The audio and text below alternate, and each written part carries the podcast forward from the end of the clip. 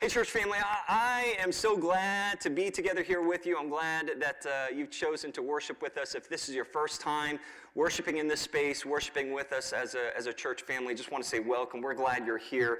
Uh, it is my extra honor and joy to open up God's Word with you. And uh, as we lean into what God has for us today, I pray that we would continue to echo these songs that we've been singing, that, uh, that the Lion and the Lamb would show up and manifest His presence, that the Holy Spirit would come and move amongst us and move in our midst, and uh, that we, we would receive something special and you would hear the voice of God here today. Because that's at the end of the day, friends, that's what I want. I want you to hear from the voice of your Heavenly Father more than you do from me, more than you do from the worship band, or more than you hear from anyone.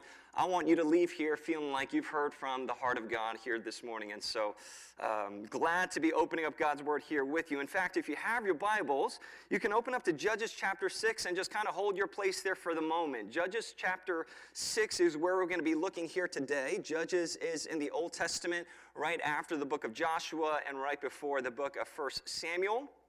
And uh, as you're finding your place in Judges 6, I want to start this morning off with a question. It's a simple one. In fact, it is the very uh, title of the message here today that we're anchoring on. And that question is very simply What do you fear? What do you fear? What are you, are, are there things in your life that you are afraid of? Growing up, I think I shared this at one point or another, um, but, but growing up, I was deathly afraid of the dark. Anyone afraid of the dark at some point or another in your life, right? Like, it's okay. If you're afraid of the dark today, it's okay. You can raise your I, I happen to get, I have gotten over that fear, but that fear for me started when I was a young 12 year old boy. I was first introduced to the 1973 classic, The Exorcist. And I got to tell you, man, that movie just about ruined my life, okay? Like, now I realize watching that movie today is a little comical. I get it, you know, next to movies like, you know, the haunting on this hill and that mansion and that lake and the conjuring this and the conjuring that. Like, I get it. The Exorcist seems like child play. But to me, back then, that was as scary as it got. And it ruined my life. I remember the lights would turn off every night. My mom would come in, shut the lights, say goodnight. And immediately I would see a little demon possessed girl in my head with her head spinning around, projectile vomiting anywhere, everywhere. I said, nope turning the lights back on. I can't do this. And I, and I lived my life that way for a number of years until I got over that fear of the dark. Now, in more recent years, um, I grew fearful of flying. As a kid, I used to love jumping on the airplane. My fam- our family used to travel to different places, and I would always want the window seat. I want to look out the window and see the landscape and see us taking off and all of these things. I used to absolutely love flying. I thought flying was the coolest thing. But ever since 9 11, I had this underlying fear growing in my underbelly of dying by way of plane crash. I remember I was a, I was a freshman in college uh, when my eyes were glued to the TV screen as reports from the Twin Towers started rolling in and didn't know what to make of it at the moment. But since then, I've had to battle this fear of flying. In fact, uh, even today, you know, I've gotten much better over the years and I can fly, you know, without, mostly without a problem. But uh, every once in a while, if we hit some turbulence, that fear will come roaring back to the forefront with a vengeance and it's strong. Now, friends, I could go on and on. You know, I, I, got a fear of heights, I got a fear of roller coasters, I got a fear of this and that and this and that. Maybe you can kind of rattle off a number of fears. But again, let me ask you this morning what do you fear? What do you fear? You know what's funny? As, as much as I just rattled off all these things I'm afraid of, I gotta say, I, I generally, honestly, I generally don't think of myself as a fearful person as a fear based person. You know what I mean? Like, they're fearful people that, that you know in your life that are afraid of basically everything. They're everything phobic. You know, like, it's just every, they live life in fear in some capacity. And to me, I just, I never understood that. I never quite perceive life in that way. And so maybe for you, you're the same way. I ask you, what do you fear? Maybe your response to me might be, gee, I don't really know. I don't really think of my life in that way. And so you might conclude this morning that fear isn't a dominant emotion in my life, therefore, it's not something I struggle with. And that may be true to a certain degree. But can I suggest to you here today that we all, every single one of us, we all have different kinds of fears that are deeply embedded into the DNA of our lives. Now, some may be more apparent than others. Uh, some may be more crippling than others. Some may have uh, more of a, a deeper, more profound impact on our everyday lives than others. For instance, my fear of heights may not affect my everyday living. After all, I don't find myself walking along the side of a cliff every, every day. You know, that's not, that's not an everyday occurrence to, that, that happens in my life.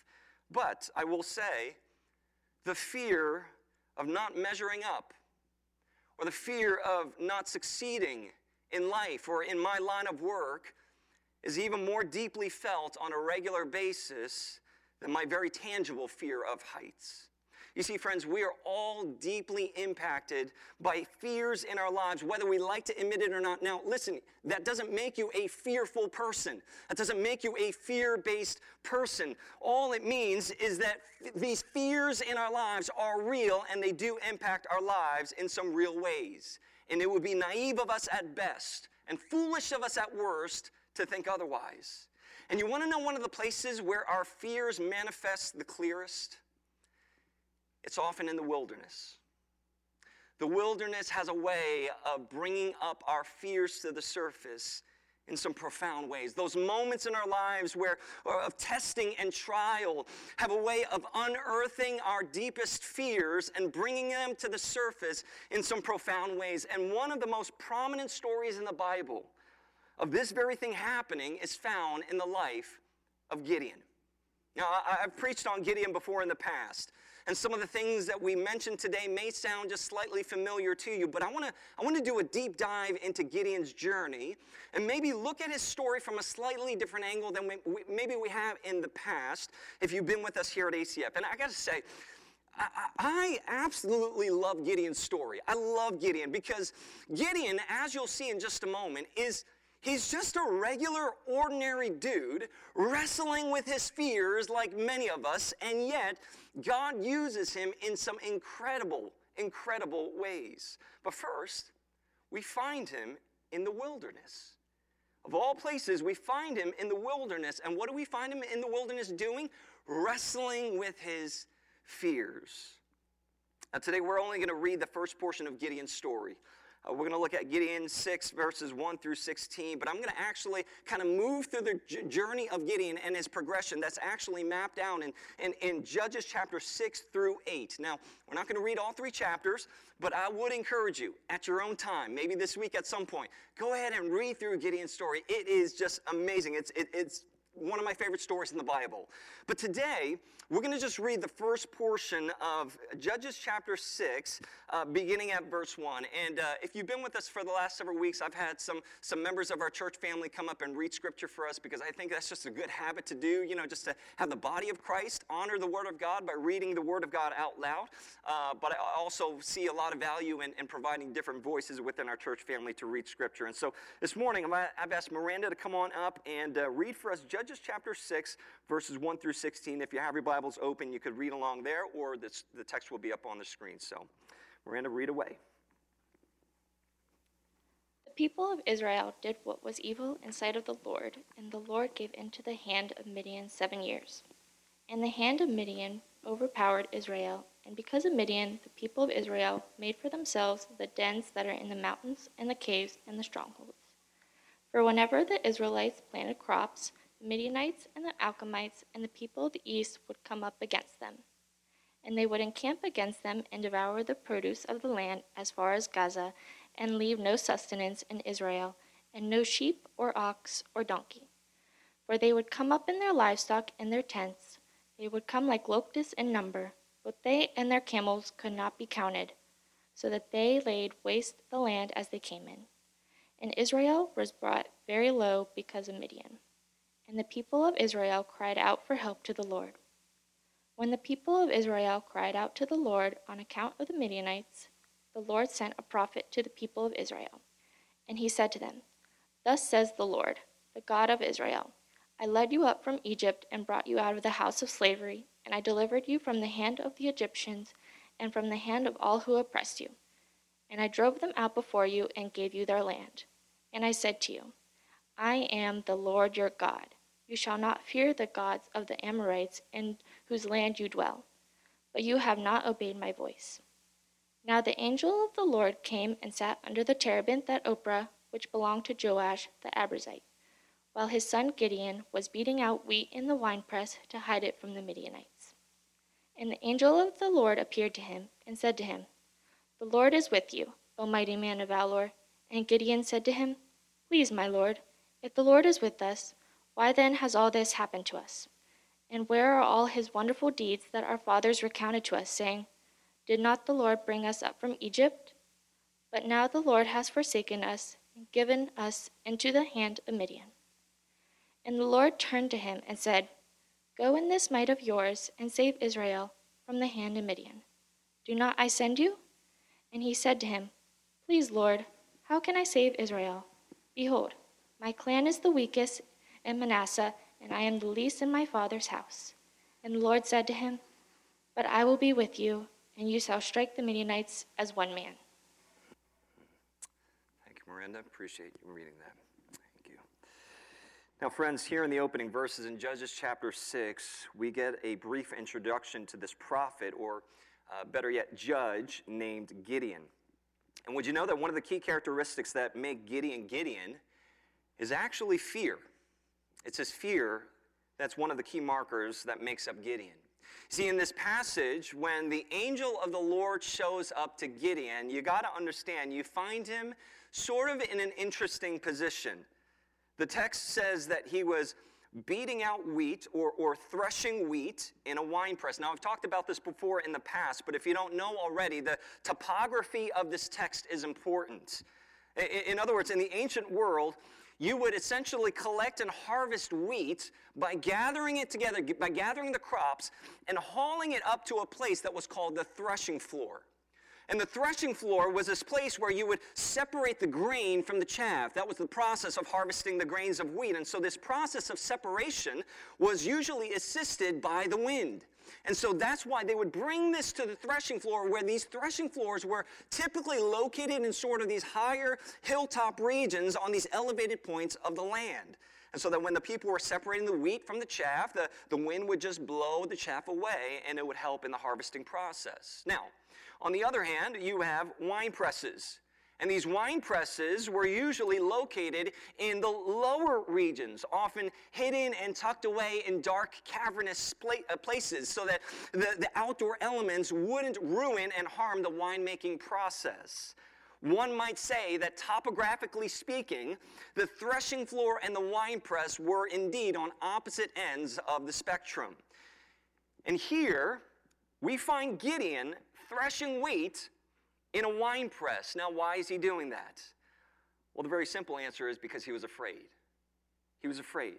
In fact, the text tells us that he's hiding out here in the wine press out of fear of the Midianites. And would you know that this fear comes roaring to the surface when the angel shows up and he tells Gideon, hey, go out and strike down the Midianites who are oppressing God's people. I'm calling you, Gideon. I'm sending you. I'm choosing you. And what's his response?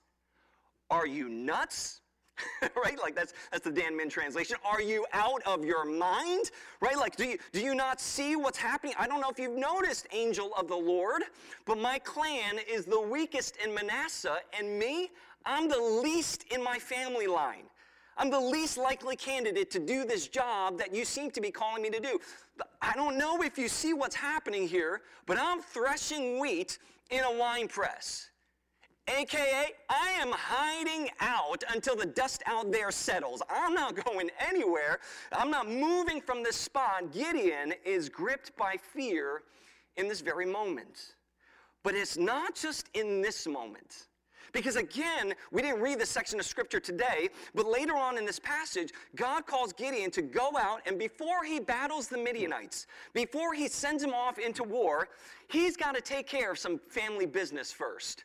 He's got to take care of some issues of sin in his own camp, within his own family. By the way, I think there's a whole message in, in there in and of itself. We gotta, if we want, if we want the provisions of God and the blessings of God to go before us, there are some issues of sin in our own camp that we need to deal with and come to a place of repentance and confession first and foremost. But again, different message for a different time and place. But God essentially commissions Gideon, hey, you got to take care of this sin in your family and in your uh, in your camp. And so God tells Gideon to go out and destroy the altars of Baal and the Asherah poles. No, these were monuments that were set up for these false pagan gods of, of, of Baal and Asherah, and they, they, they set up these monuments in, in assumption that these gods, these false pagan gods, would essentially deliver the Israelites from this time of trial and hardships. The Israelites were looking to these gods to be their deliverer, to be their source of power. And God's not having it. He's not, he's not playing along. And so he says, listen, if I'm going to send you out and I'm going to give you the victory, you got to take care of some sin issues in your own camp first. And so he tells Gideon to go out and destroy these altars. Now, you don't need to turn there. If you have the text in front of you, you could look along. But in chapter 6, verse 27, it says this So Gideon took men of his servants and did as the Lord had told him. But because he was what? Too afraid. He was too afraid of his family and the men of the town to do it by day. He did it by night. Once again, Gideon is gripped by fear. He's driven by fear. But the, but the fear train don't stop there. The fear train keeps chugging along here, as you'll see, because shortly thereafter that, Gideon is now afraid. Okay, now he's afraid that God's not going to come through. That God's going to send him out and somehow he's going to leave him hanging out to dry and that, and that God's going to abandon him in his greatest moment of need. And so what does Gideon do? He puts God to the test. How does he do that? By laying out a fleece on the ground and seeing if God will come through. If you grew up in the church, you may you may know of this. You may have heard of this as the, the famous fleece test of Gideon.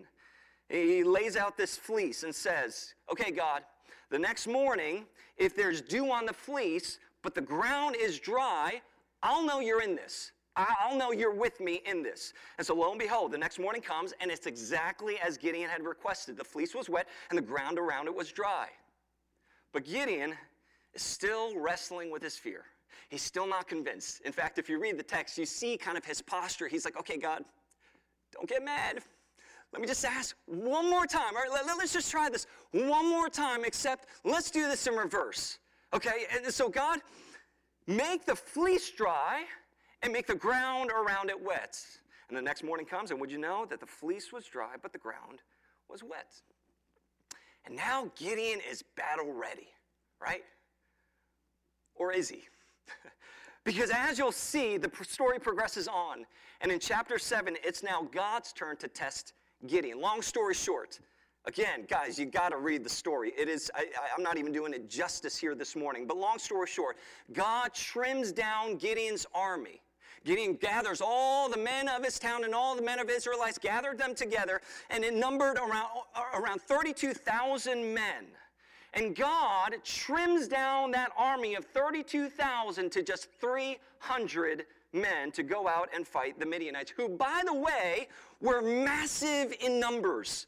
The text at several different points indicates that the Midianites, there were so many of them, they were, they were virtually uncountable, they were innumerable.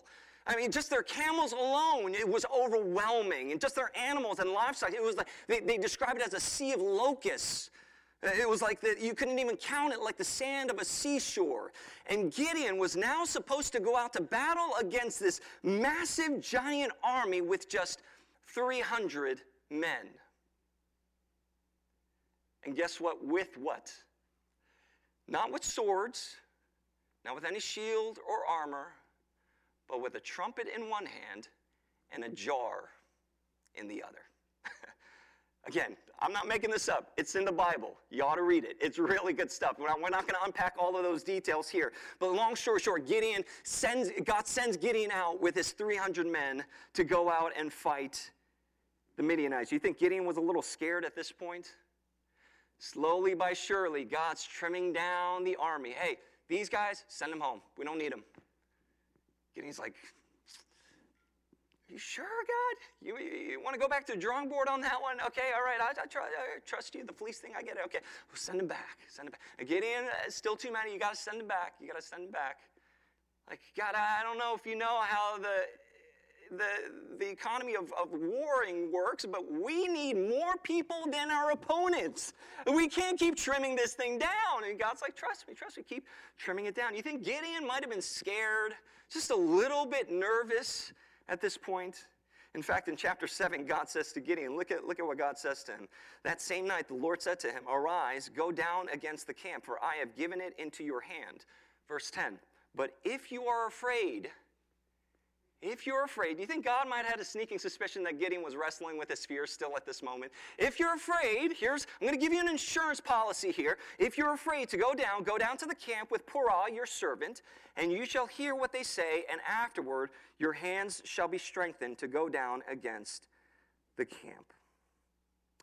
Church family, all throughout Gideon's journey through the wilderness, we find him wrestling with fear. And there will be wilderness moments in our lives where we will find ourselves wrestling with our fears in our core. Here's the truth of the matter, folks God is always presenting to us opportunities where we can respond with either faith or fear. That's our big idea for today. If, if, there's anything that we gather from, from Gideon's story and the stories of Scripture and the stories of antiquity, it's this principle right here that God is always presenting to us opportunities where we can respond to Him with either faith or fear. There are these opportunities that God brings along our path where he says, okay, people of God, sons and daughters of God, are you going to respond to me in this moment in faith or fear? And friends, I, I, think you might be able to gather from the tone of this message that the right answer is that he actually wants us to respond to him, not in fear, but in faith. But then the question is, how do we do that? How do we practically do that? What does that look like? How do we respond to God with faith as opposed to fear? And my hope and prayer is that we would get, grab hold of this. Uh, I'm just going to run through a couple of quick points here in these next few moments. And my, my hope is that we grab hold of this, even if those, there are those of us here that say, ah, Fear is not a dominant emotion in my life, therefore, I don't really struggle with fear. My hope is that you might be able to dig just a little bit deeper and find those places where fear has a role and, and it plays a role in our lives. Now, some of us don't need to dig that deep. Some of us are like, yep, I feel that fear on a regular basis. In fact, we're going to touch on some of those here in just a moment. But, but how, do we, how do we respond to God? If God is presenting to us opportunities to respond to Him either in faith or fear, how do we respond to him in faith as opposed to fear? Well, the first is this we need to identify and name the fear. We need to identify and name the fear. Why? Because you cannot fight what you do not know. You cannot fight what you do not know. You see, Gideon knew clearly what he was afraid of. Whether he wanted to admit it to himself or not, he knew what he was afraid of. He was afraid of the Midianites. That's why he was hiding out in the wine press threshing wheat to keep it from the Midianites. Gideon was afraid of his family. That's why he tore down the altars of Baal at night and he didn't do it during the day. Gideon was afraid that God wasn't going to be with him in battle. That's why he put out that fleece and tested God in that moment. You see, in order to respond to God with faith instead of fear, we have to know what it is that we fear.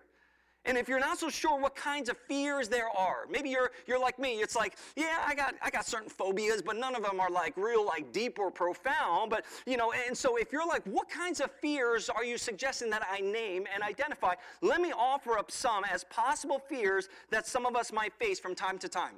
The fear of abandonment, the fear of loneliness, the fear of making the wrong decision or the wrong choice. We're crippled by over analyzing the fear of missing out, the fear of rejection or getting hurt by someone, the fear of being wrong, the fear of being on the wrong side of the argument, the fear of offending someone, or the fear of being offended by someone. You guard yourself and you put yourself in a bubble and a shell as so because you are driven by this fear of either offending or being offended. The fear of disappointing others.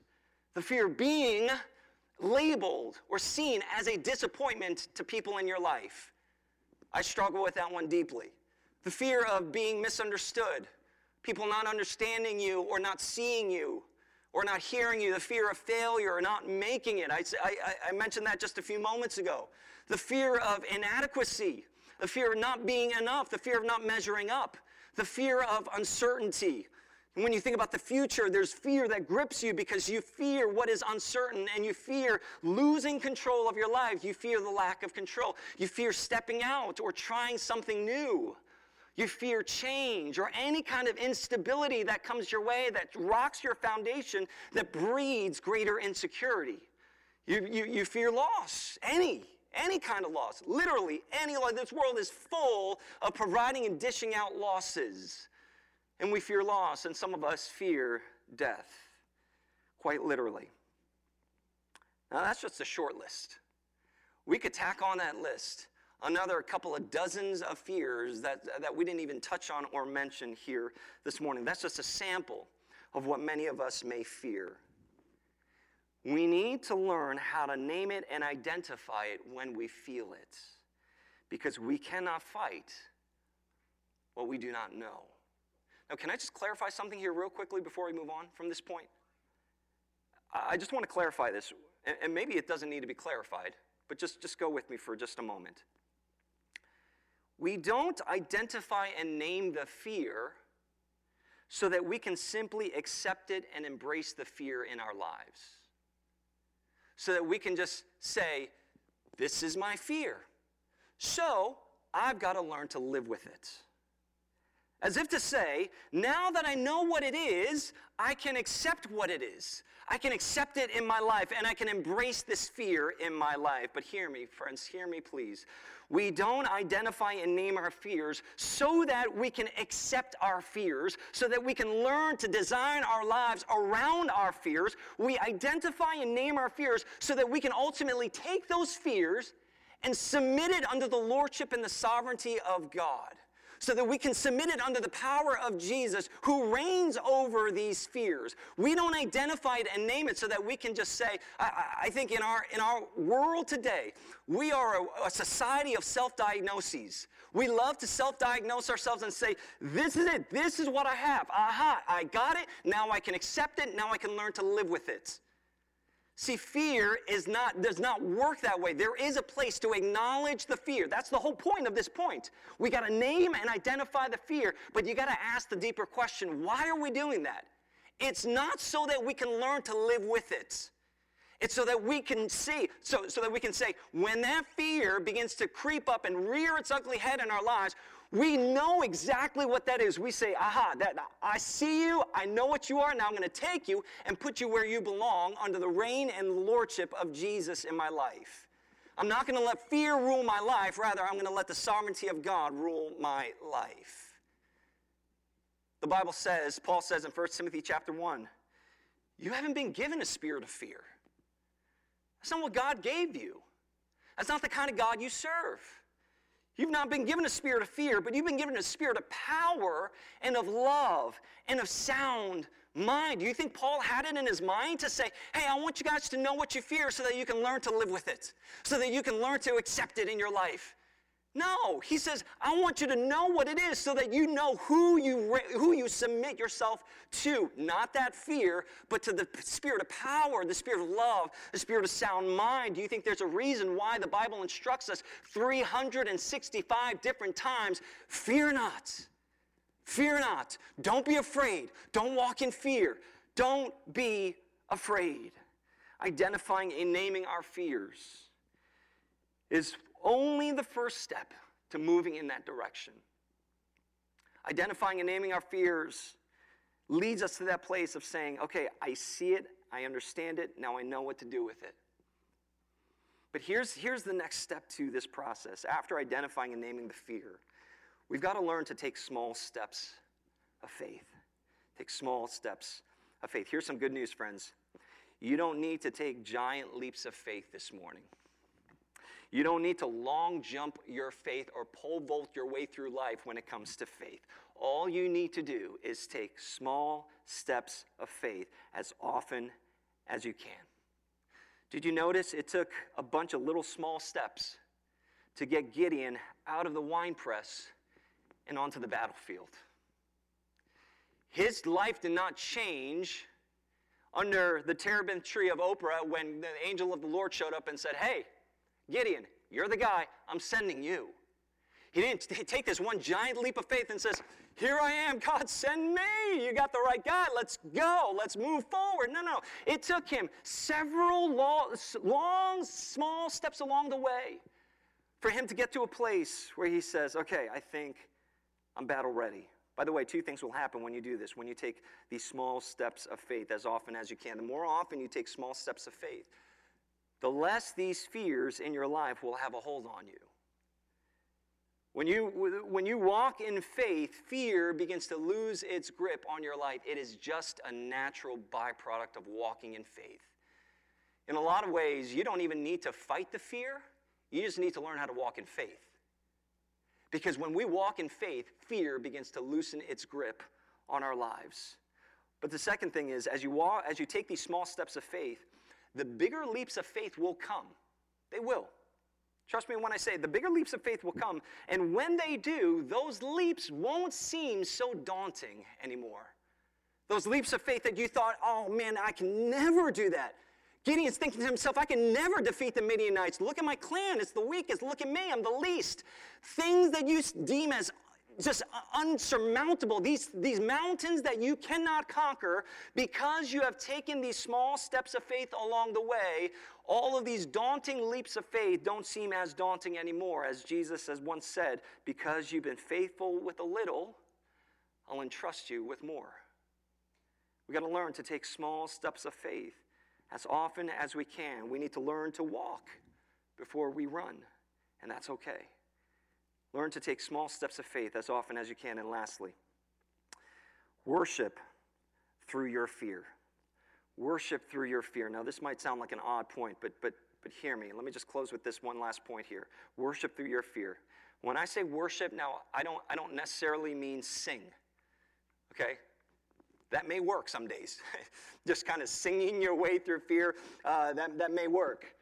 But I'm not talking about singing exclusively, though singing is included in worship. When I say worship, when I say worship, I mean make God big in your life. Make God everything to you. Make God everything in your life. Choose to see all of life through the grandeur and the greatness of who God is. In other words, in other words, don't make God a secondary issue or a tertiary issue. Make him the whole issue. Don't make God a footnote in your story. Make your story about him. Make God big in your life. Make God everything in your life. Because here's what will happen when you worship, God will naturally become big in your life. That's what worship is. That's what happens in worship. Worship isn't about us. We're not worshiping ourselves. We're not saying, I am the lion and the lamb, you know, like I'm the one who conquers. And it's like we're, we're getting our eyes upward and fixed on who God is, His greatness, His grandeur. That's what worship is. And when we worship, God will naturally become big in your life. And when God becomes big in your life, your fears become smaller. When God becomes grand in your life, your fears take its rightful place. I want you to see this one little small verse in, in Judges chapter 7, verse 15. Now, you, you, if you could turn there if you like, we'll put it up here on the screen in just a moment. But leading up to this verse, there was an exchange between Gideon and one of his army guys. And that exchange was about a, a dream that God gave to this man. Now, remember, there, there, there moments before taking uh, you know, siege of the Midianites and moving out into battle against the Midianites. And Gideon is in this moment of still kind of turmoiling, wrestling back and forth with his fear. This is, this is game time, right? Like uh, his, his, adrenaline is moving and his nerves are in high alert. And, and, the, and one of his army guys, he comes to Gideon and he has this sort of verbal exchange. And that exchange was about a dream that God gave to this guy. He gave, the, he gave this dream to this man. And the message of the, the dream was essentially that God was going to hand the victory over to Gideon and the Israelites, and they were going to win the battle against the Midianites. And in verse 15, we read this As soon as Gideon heard the telling of the dream and its interpretation, look at what he did. He worshiped. He worshiped. In the midst of all of his fears, in the midst of all of his doubts, in the midst of all of his worries and anxieties, he chose to make much of God in this moment. He worshiped. And then, and then look at what he does next. And then he returned to the camp of Israel and said, Arise, for the Lord has given the host of Midian into your hand. Oh, I get goosebumps when I read that. Arise, men of Israel, arise, for the Lord has given the host of Midian into your hand. That doesn't sound like the same Gideon that we found in the winepress just one chapter ago. How, what's going on here, right? Like, how, that, how did Gideon make such a 180 turn? That's what worship does. Worship does that. When we make God big in our lives, our fears grow smaller. When we make God everything in our lives, the fear that we deemed at one point as everything becomes nothing. Arise. Let's go. Now's the time. When worship becomes central and worship becomes our driving posture, oh God, you're big, you're great, you're everything to me. All of a sudden, fears become much smaller. So I ask you again this morning, church family what do you fear? What do you fear? I could have a whole therapy session on just that one question alone, and not for you, but for me. there are things that I'm gripped with when it comes to fear in my own heart and in my own life. If you're curious to dig into that, take me out for coffee and I'll share it with you. But it's your treat because I'm sharing my story, okay? But, but that, what do you fear? What do you fear? Friends, whether you're in the wilderness or you're hiding out in a wine press somewhere, or whether you're tempted to test God with a fleece, or whether you're face to face with a giant, massive army before you, when God presents those opportunities to respond to Him with either faith or fear, brothers and sisters, I pray that our response to God might always, always, always be one of faith.